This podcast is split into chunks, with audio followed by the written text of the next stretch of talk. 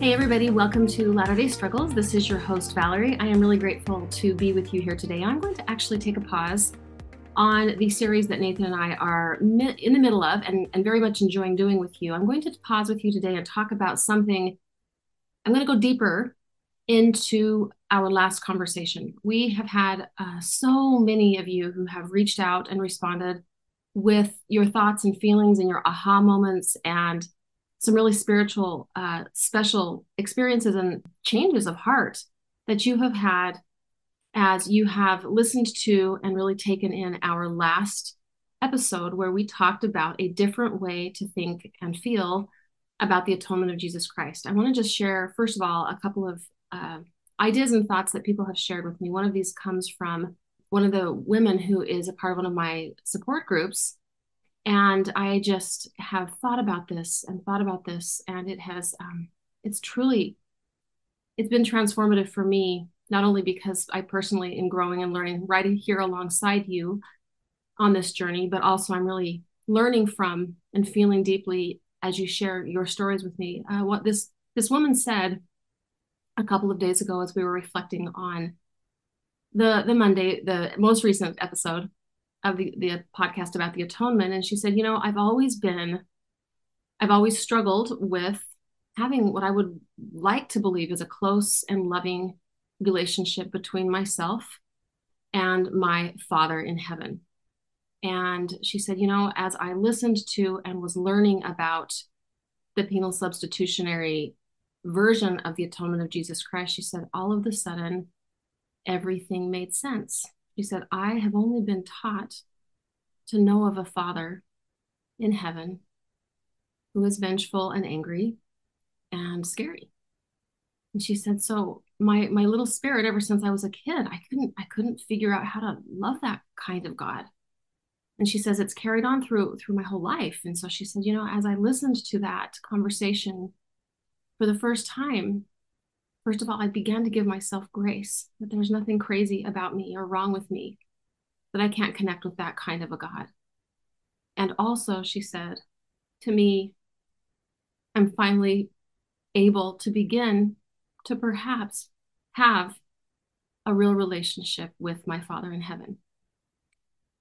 So that is uh, just one of the examples of of how we, I think, all are trying to integrate and learn how to be closer to God. And I think it's beautiful that not only are we learning how to be closer to what some of us have experienced as um, a distant, um, angry, vengeful, uh, frightening uh, male deity, but also we are integrating and introducing um, a female deity also that we can be in loving, kind, and gentle connection with. So that's kind of how I wanted to uh, open our our time together today is just by talking about how maybe some of us are um, are endeavoring to learn how to be in relationship with a different kind of of God, and that may mean that we're beginning to have uh, the courage to look into um, cultivating a, a brand new relationship with a Mother in Heaven. And some of you I know are further along than others, but many of us, um, as we do this growth expansion, this faith expansion journey, we're recognizing that, like, my goodness, we've never really been encouraged to have uh, a relationship with the feminine face of God. And now we're also having to sort of um, integrate a new way of looking at our Heavenly Father or the male face of God. So this is um, truly, truly a faith expansion journey on so many levels.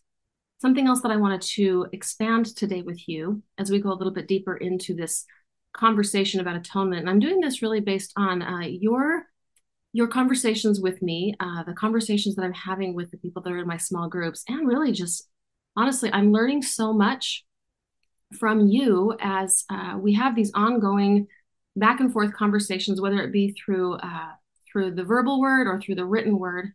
But what's come up for me is um, a really powerful aha moment that I I've had this experience um, many many times, and because of you and our conversations, I was able to finally um, make sense of something that I've noticed over and over and over again.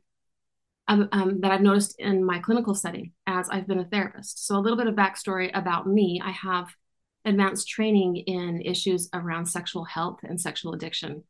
And uh, for a couple of years there, um, a few years ago, I spent a lot of time working, uh, speaking generally at the stake in the regional level. And I also did some things in sort of the secular world and uh, other church settings as well of other denominations where I did a lot of teaching and instructing on on the issues of um, making sense of our sexuality and also sex addiction and, and sexual addiction recovery. And so as a product of that, I ended up having a lot of my my clinical caseload for for a, a period of time show up in with that sort of presentation, and I really learned a lot, and I really really enjoyed this kind of redemptive work because I noticed that if there's some if there's a place where the atonement really um, is needed desperately, it's needed for all of us in all things, but I guess I would have to say that if um, there is one population where Christianity, maybe in general, and our church, the Church of Jesus Christ of Latter day Saints in particular, really hurts people. It's people that struggle with um, anything that you might call uh, sexual addiction. Some people call it sexual compulsivity. Or, in short, people who struggle having a relationship with, uh, with pornography, um, oftentimes accompanied by, by chronic masturbation. And these people are in agony.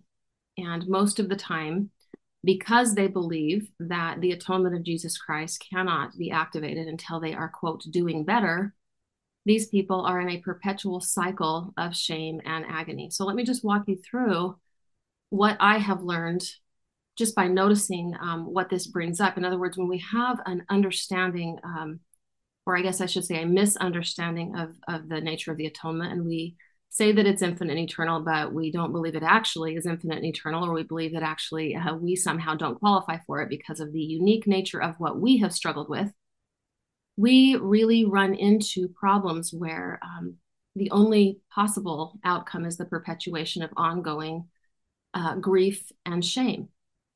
So let me just share with you. I'm going to call um, this, I'm going to just talk about a, a generic client, and I'm going to call him John because that's just a simple name. I promise there is no real John that I'm referring to here. So John comes in and he starts to share with me what's going on um, about his his history and his story and um, how he wants to overcome this struggle. And I'm not gonna. this is not an exaggeration. This is really true. I spend the better part of anywhere from several sessions to several months, or even in some cases, a couple of years in a wrestle with John. And the wrestle that I have is convincing John that he is not broken. The wrestle that I have with him is helping him see and actually come to believe that he is lovable. And it kind of sounds something like this John, you've told me what you're going through. I understand. You've told me a lot of your details. You've told me what um what you're what you're suffering from, what you want to overcome. And John, I'm here to say you're lovable. You're okay. The atonement covers, has covered and will cover and already has covered all of the things that you've participated in. And he says to me, No, it hasn't. I'm disgusting. I'm a pervert. There's something wrong with me. And I'm like, No, you don't understand. We can work on these other things that you're talking to me about, but but you have to understand that your worth is not on the table. It never has been. John will not get this because there's something deep inside of him that says, You are not lovable until you stop doing this. You are uniquely broken. You are uniquely flawed because your struggles happen to be sexual in nature. You are not eligible for the infinite atonement and so we go back and forth and back and forth. Obviously, I'm just sort of uh, trying to help you understand uh, without going into all of the details, because I never could do that in the months and months that I work with him. But the essence of this is, is that I have to come to convince him through my um, my love for him that I am only a mirror through which he can begin to understand the infinite nature of God's love and Jesus Christ's love for him notwithstanding the fact that he is wounded and that he is, in fact, working through something. And until he comes to understand that, he will not be able to access the power that he has already within him because the power comes, the engine that heals all of us is love. And so when he's marinating in his own self hatred and when he's marinating in what he believes is God's disgust and hatred for him, he will not be able to access what finally is the thing that will, in fact, heal him from this, which is the power of love.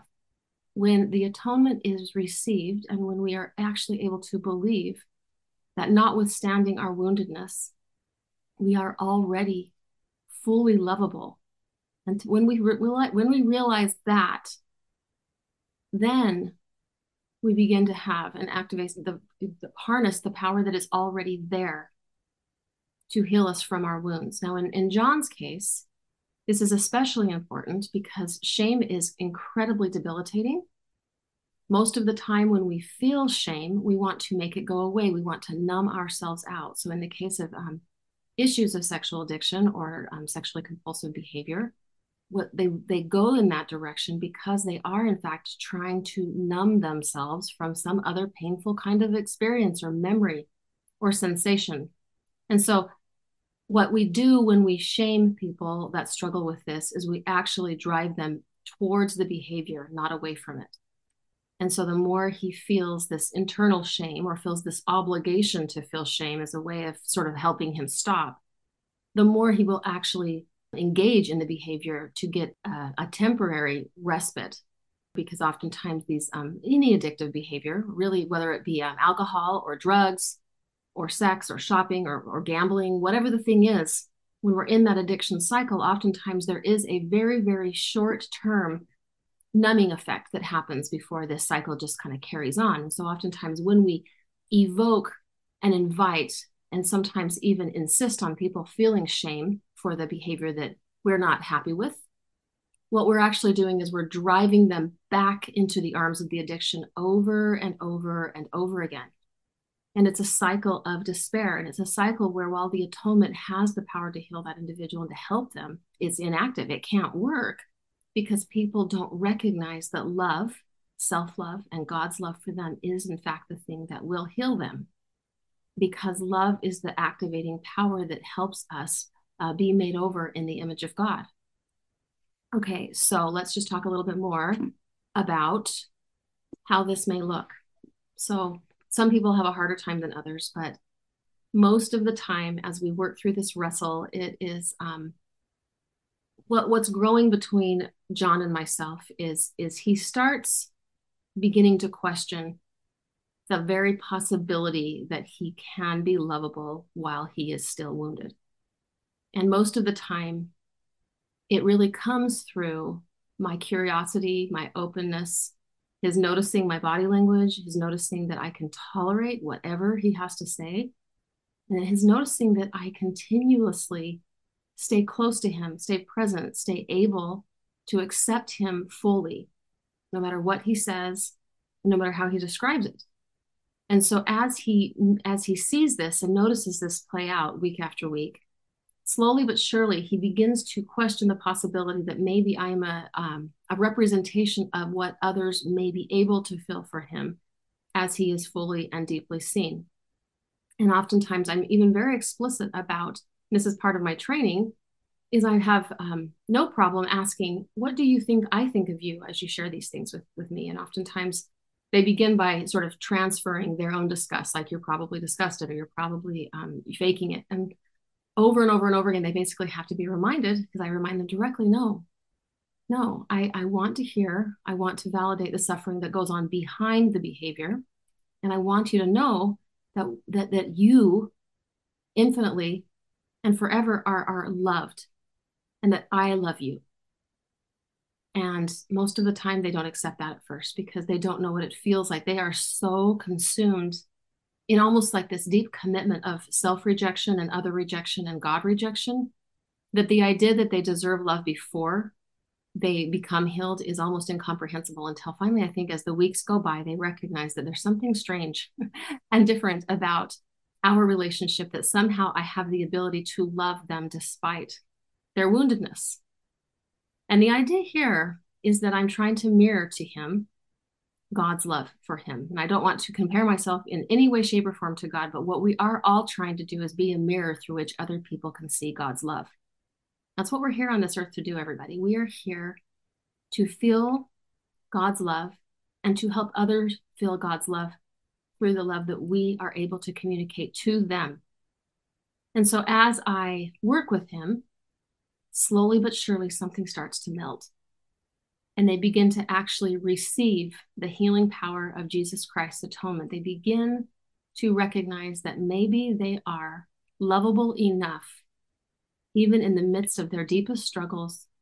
And that very thing is the thing that begins their healing process.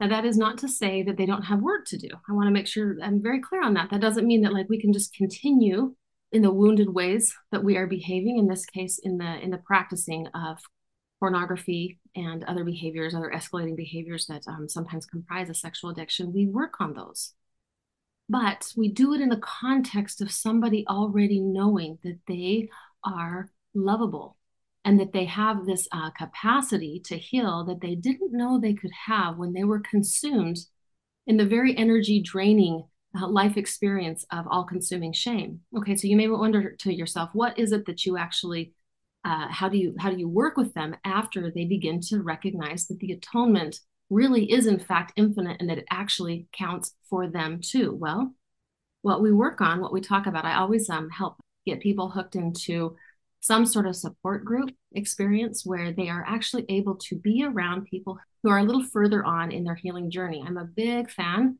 of some of these 12 step programs. I'm not going to name any specifically here because um, I don't necessarily endorse any one of them, but I do believe that it's so important to be plugged in in a program where people feel like they are able to talk about what they're going through specific to their addiction or their struggle. I hate to use that word because I feel like it's it's oftentimes overused.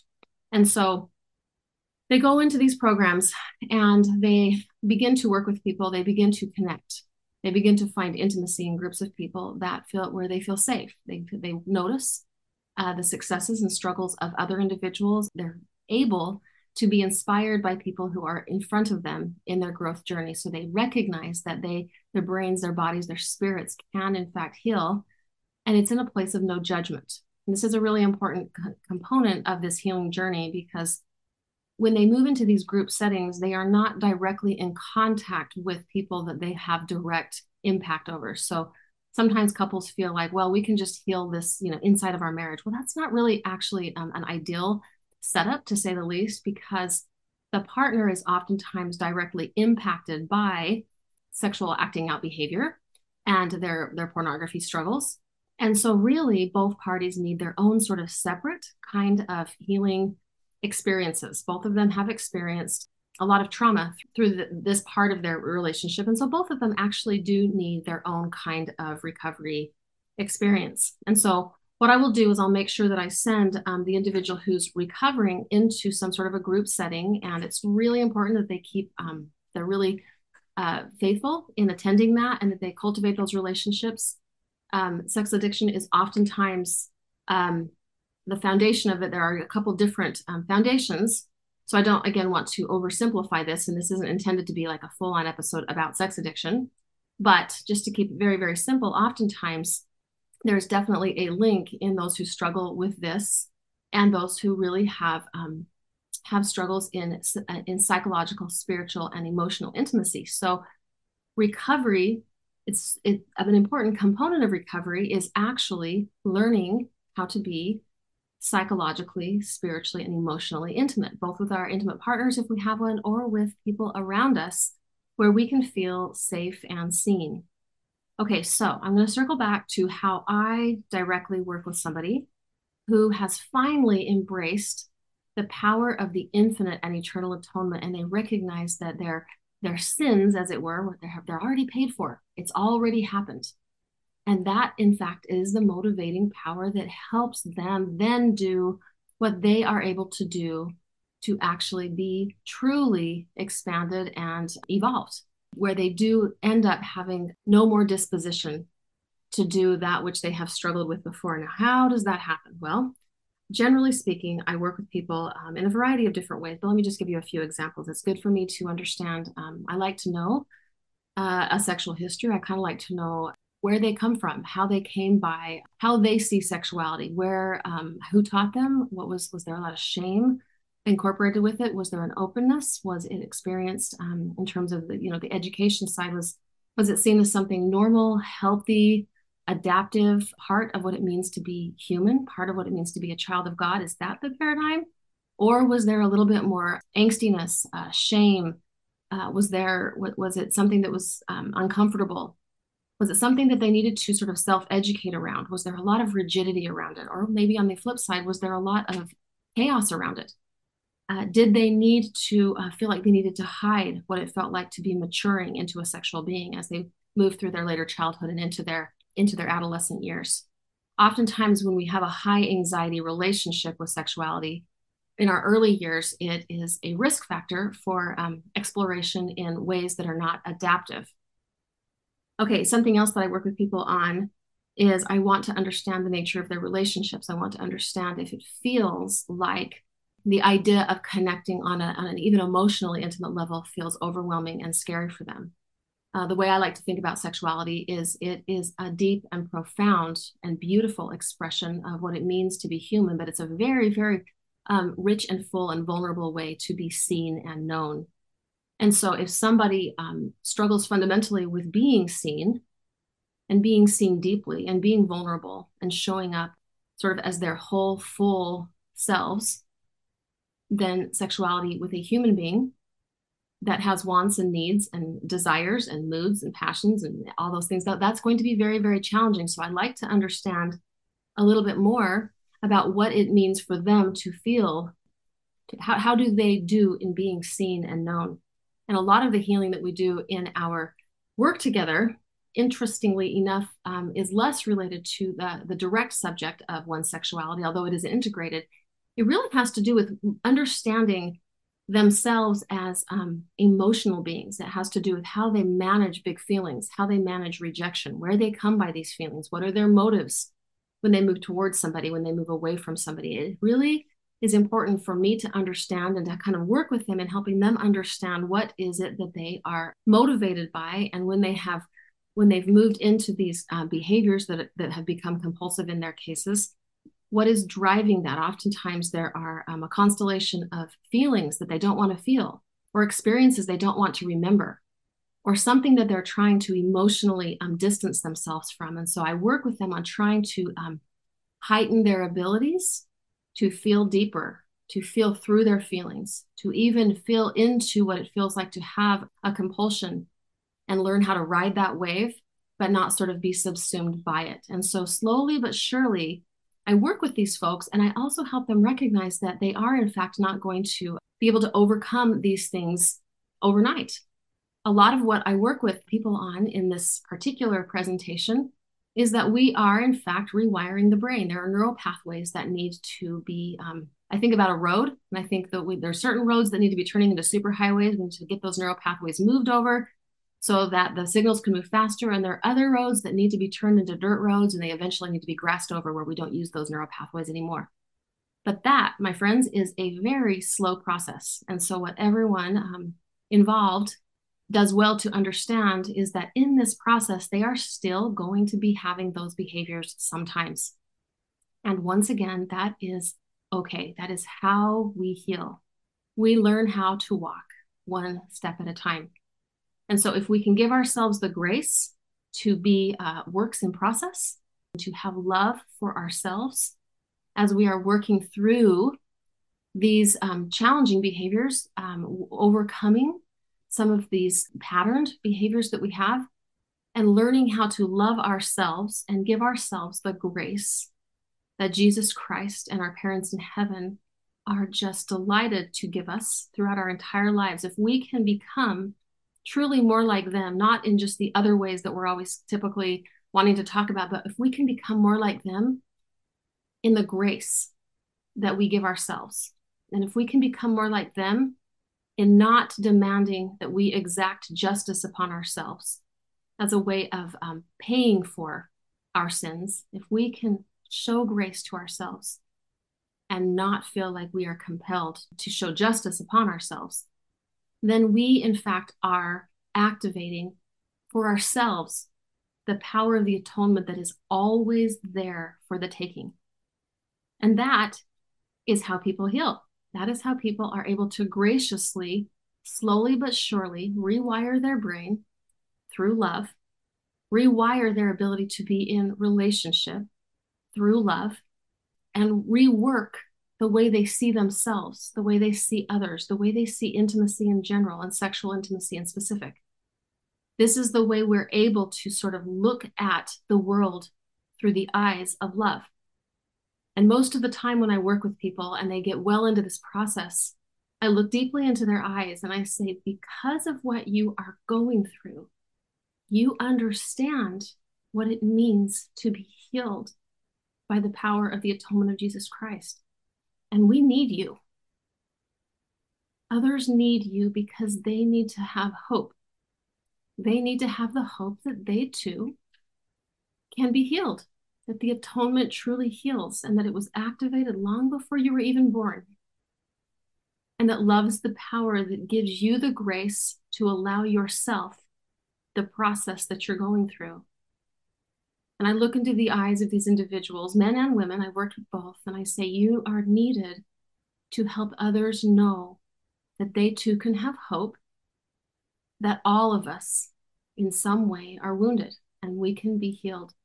And I feel like that's especially important for people to be able to not only work through, but to be able to articulate and speak into and have the courage to talk about because we live in a culture in conservative Christianity and in our church where we don't necessarily have a narrative around what it feels like to heal. We also do a, a lot of harm in treating this particular struggle as something that is uniquely vile and evil and maybe outside of the bounds of the uh, power of the atonement.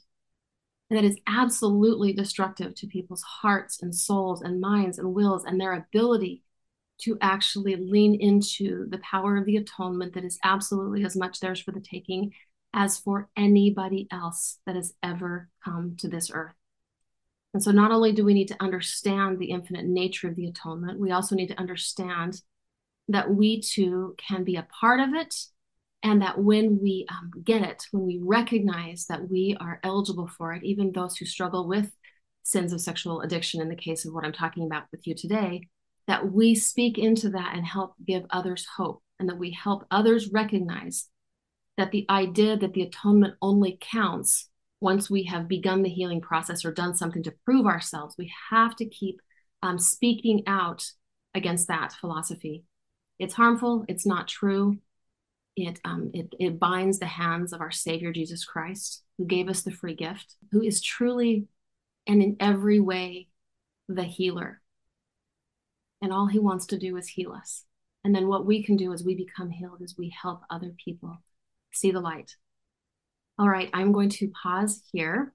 Thank, thankful for you being here today and helping, allowing me to walk with you through a case example of how I have actually seen this activated in my own office over and over and over again. Now, I've noticed that people are just determined to show justice upon themselves. They are determined that that is the only way that the atonement can work, and it's absolutely completely backwards. So I hope that you will share this with people in your lives. If you know or love anybody who struggles with this particular experience, please share this uh, with them. Share this far and wide. I'm really appreciating the those of you who are um, invested in spreading this, in helping other people see that uh, we all can see and be seen by a heavenly father, a heavenly mother, and a savior, Jesus Christ, who truly infinitely loves us. And uh, that's what this podcast is all about. It's about growing up spiritually and psychologically and recognizing um, how empowered we truly are as we truly come to see ourselves in relationship with God in ways that are spiritually and psychologically healing and really talking about these to other people. Okay, so good to be with you all. Please stop, if you will, and rate and review this podcast and know that you are, and I would love to meet some of you or some more of you. If you're interested in joining one of my small groups, please reach out to me at info at valeriehamaker.com or on Instagram at Latter day Struggles Podcast. Um, they're growing quickly. We're having some wonderful sacred experiences coming together in community and, and healing and coming together uh, as we work through faith expansion journeys. And I'm really enjoying you and would love to get to know you. So thanks for being with me, and we'll talk to you later. Bye bye.